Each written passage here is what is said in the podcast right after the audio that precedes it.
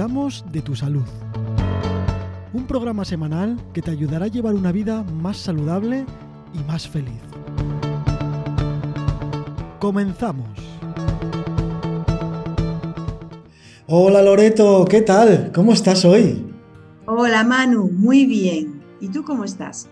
Bueno, pues muy bien. Aquí dentro de la situación estamos perfectamente bien, ya alargándose los días y con un poquito más de alegría, ¿no? Por tener esa luz de más que tanto nos hace falta.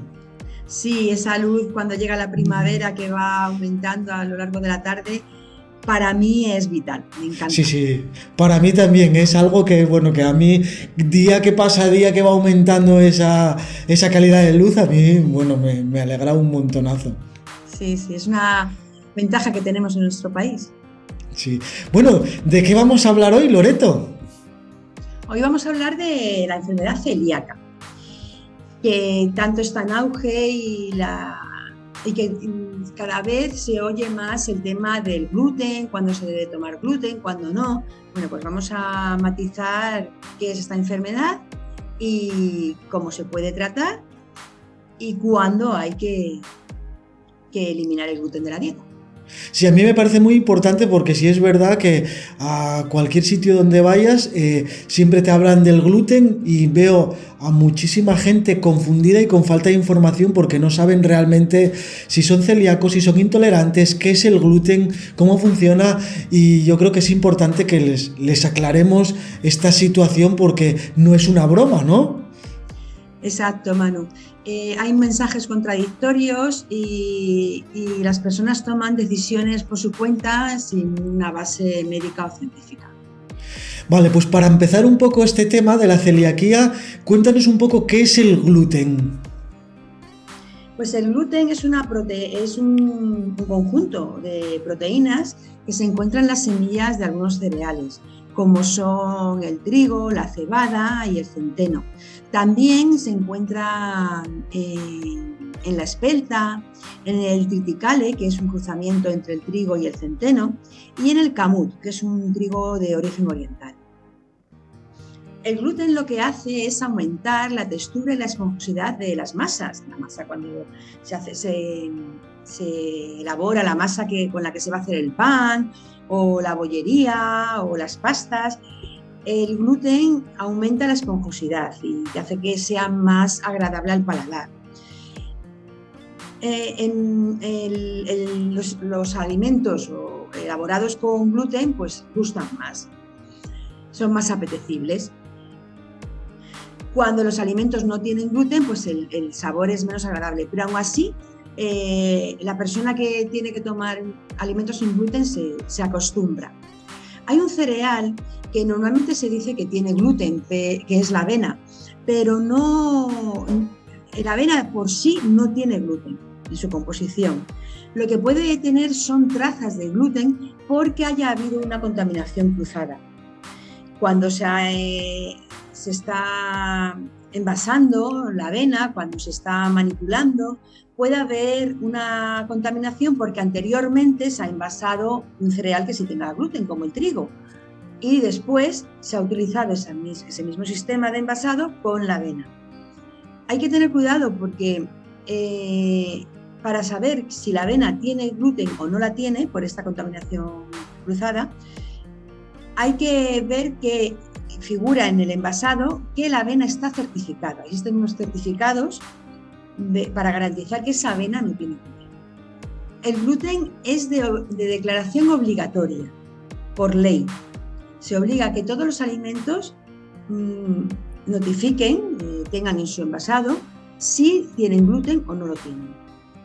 Lo que sí me he fijado es que en el supermercado, ¿no?, en cualquiera de ellos, que los alimentos sin gluten son infinitamente más caros que los que tienen gluten, ¿no? Sí, no hay una explicación clara a ese aumento de precio. En teoría podría ser porque se utiliza otra cadena de producción diferente y puede encarecer el coste. Pero bueno, si se fabrican más, elaboran más alimentos cada vez, deberían bajar esos costes. Hay menos producción de alimentos con gluten, sin gluten, y eso puede llevar a que también los costes sean mayores, pero cada vez hay más elaboración de alimentos sin gluten. Por lo tanto, sí, porque es de esperar a que baje el precio.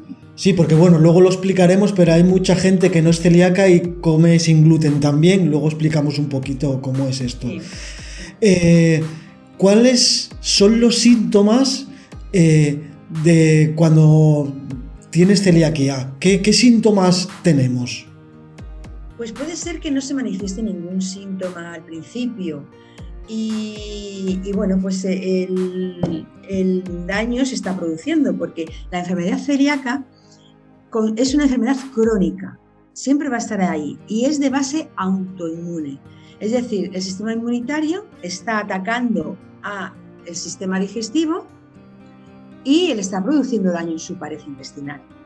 En el momento que el gluten entra en contacto con la pared intestinal, se activa la respuesta inmunitaria y se producen lesiones inflamatorias en la mucosa intestinal. Y esto está sucediendo aunque al principio no lo estemos notando, o la persona que lo tenga no lo esté notando.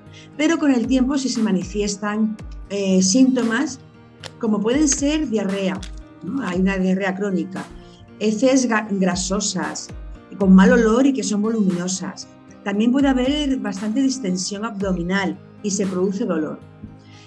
La enfermedad celíaca también lleva a una debilidad muscular, a una anorexia, estreñimiento, náuseas, vómitos, y se ha visto que puede estar relacionada con la fibromialgia, con la fatiga, con anemias ferropénicas porque no se absorbe bien el hierro y con problemas menstruales.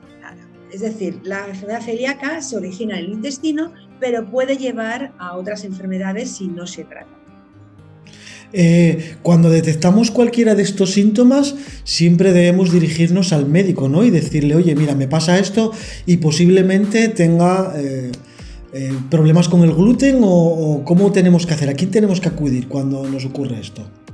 Siempre al médico. Siempre hay que acudir al médico de familia cuando se tengan alteraciones en la evacuación, de que hay estreñimiento y no eres estreñido, o hay diarrea cada vez que comes. Un poquito observar qué es lo que comes y ver si eso produce una diarrea o dolor abdominal o gases. Pues hay que acudir al médico y será el médico quien valore la necesidad de hacer un diagnóstico de la enfermedad celíaca. Porque puedes ser celíaco o hay un término medio y puedes tener cierta intolerancia al gluten. ¿O eso no existe, es algo que se cuenta? Bueno, se habla de que puede haber una intolerancia al gluten en muchas ocasiones. Y que puede haber un problema de que cuando se come gluten pues no te sienta bien. Y en las pruebas diagnósticas no salga el resultado de que tienes una enfermedad celíaca.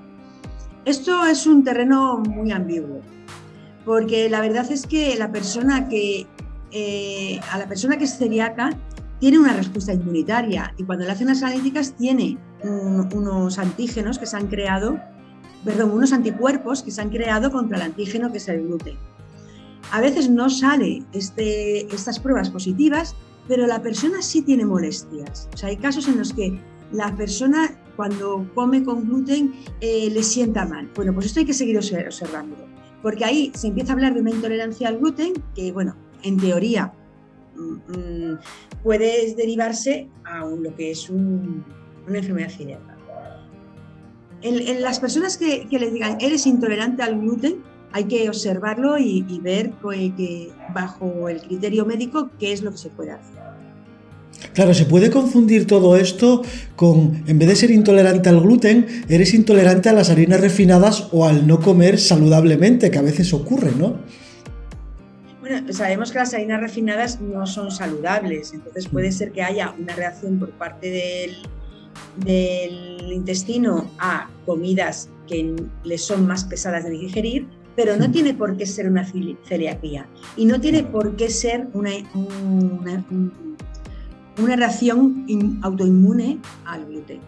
Hay que distinguir muy bien, porque estos síntomas que tiene la enfermedad celíaca son muy comunes en otras enfermedades digestivas o en otros trastornos. Entonces hay que distinguir muy bien si es por el gluten o no lo es. Y eso lo dan las pruebas diagnósticas.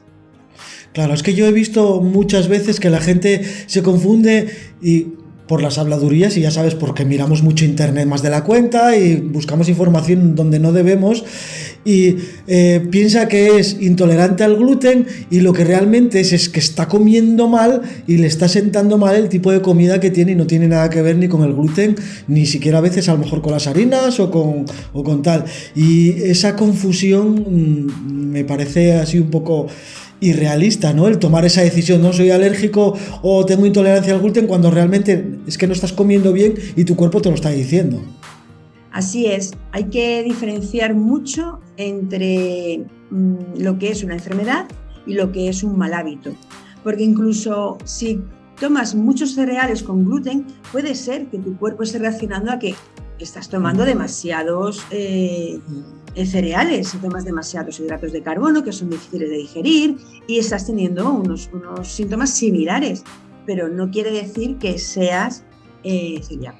Claro, por eso lo de siempre, acudir al médico con todos los síntomas que tienes y que lo valore el profesional, y no lo valoremos nosotros mismos o nosotras mismas mirando dibujos animados, como digo yo.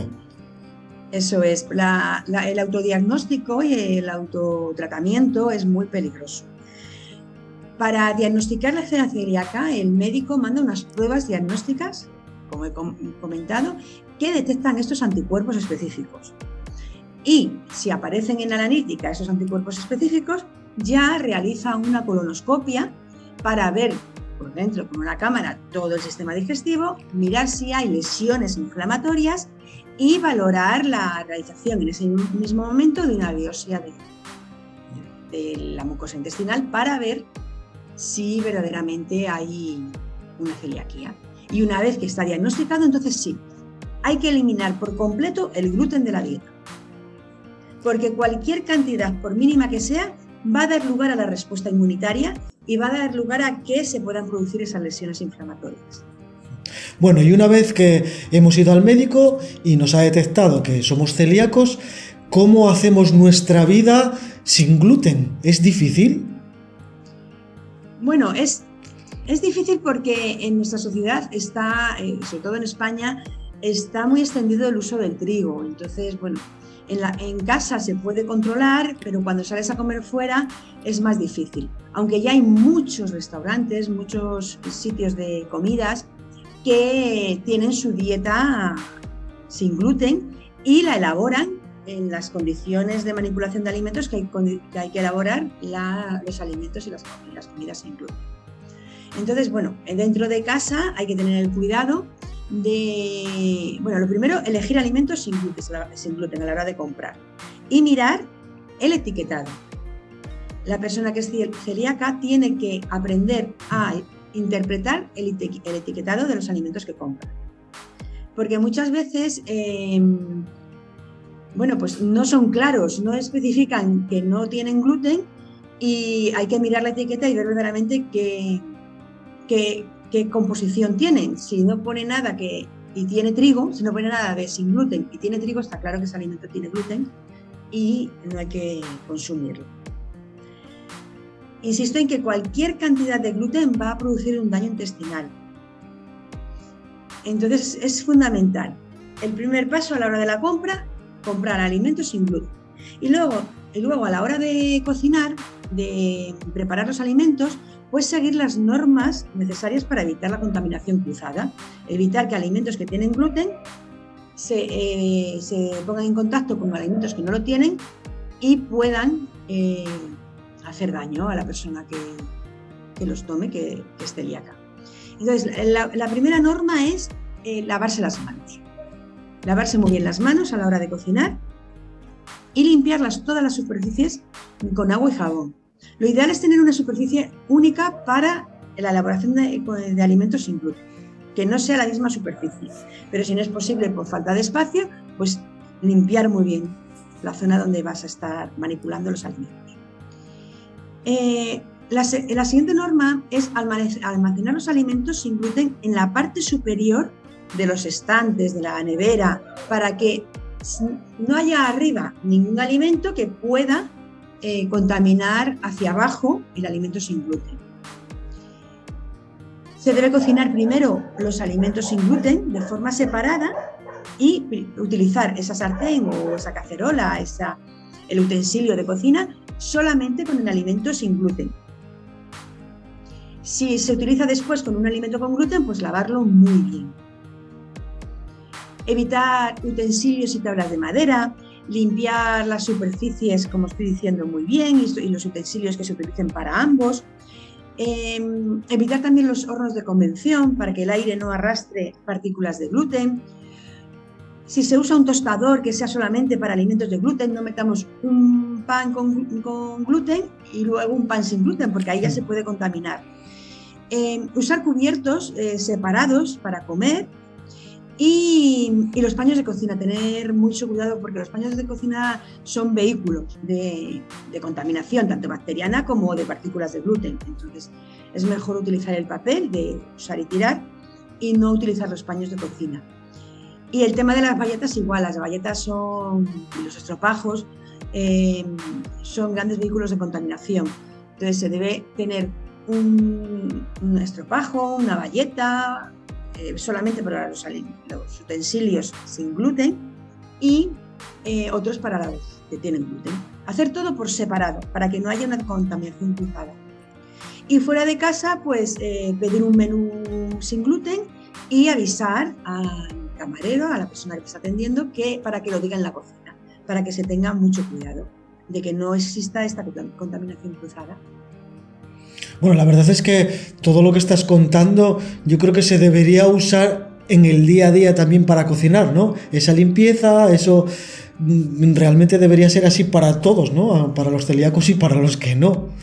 Claro, la limpieza y la manipulación de alimentos correcta es para todos. Incluso lo hemos hablado en algún momento con el tema de alimentos crudos y alimentos cocinados, que tampoco se deben cruzar por las bacterias, ¿no? Pues es el mismo sistema.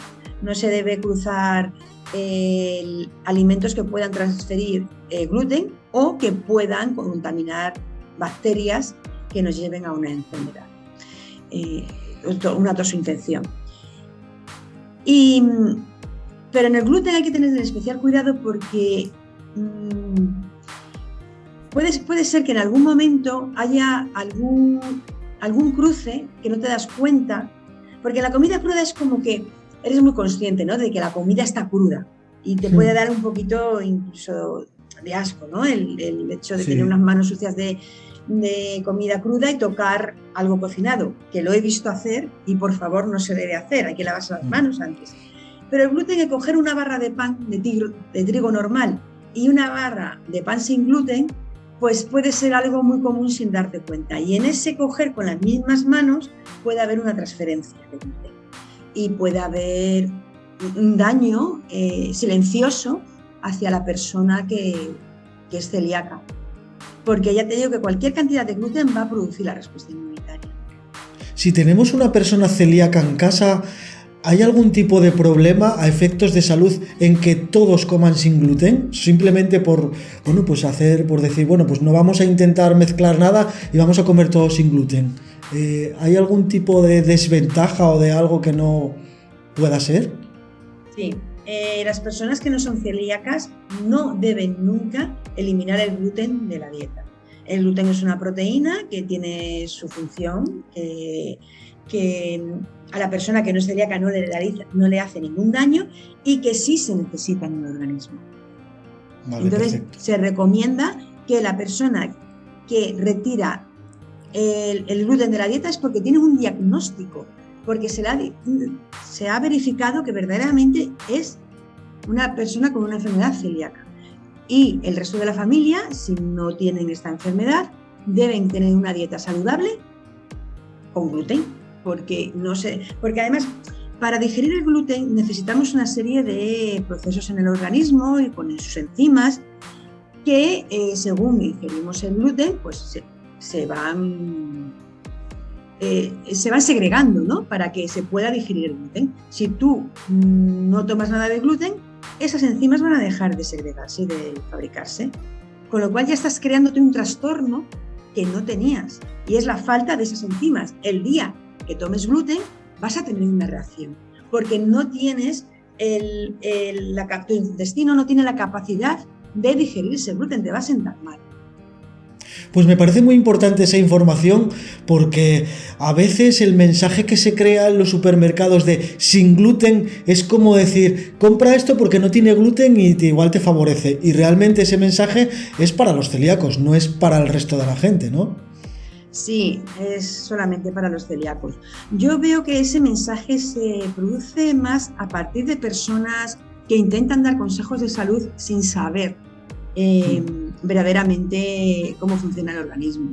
Hay mucho consejo por parte de naturistas que generalizan y dicen que hay que comer sin gluten porque el gluten es malo, que hay que eliminar el gluten de la dieta de forma generalizada.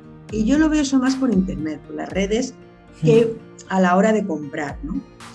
Esos mensajes que se están dando equivocados y confusos por las redes y por internet, por los blogs de salud, hay que filtrarlos mucho y siempre consultar a un médico, porque no se debe eliminar el gluten si no eres celíaco. Eso es. Bueno, y ahora volvemos a ser celíacos otra vez.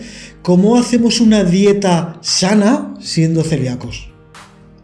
Pues la dieta que debe llevar a una persona celíaca, lo primero que tiene que ser es saludable.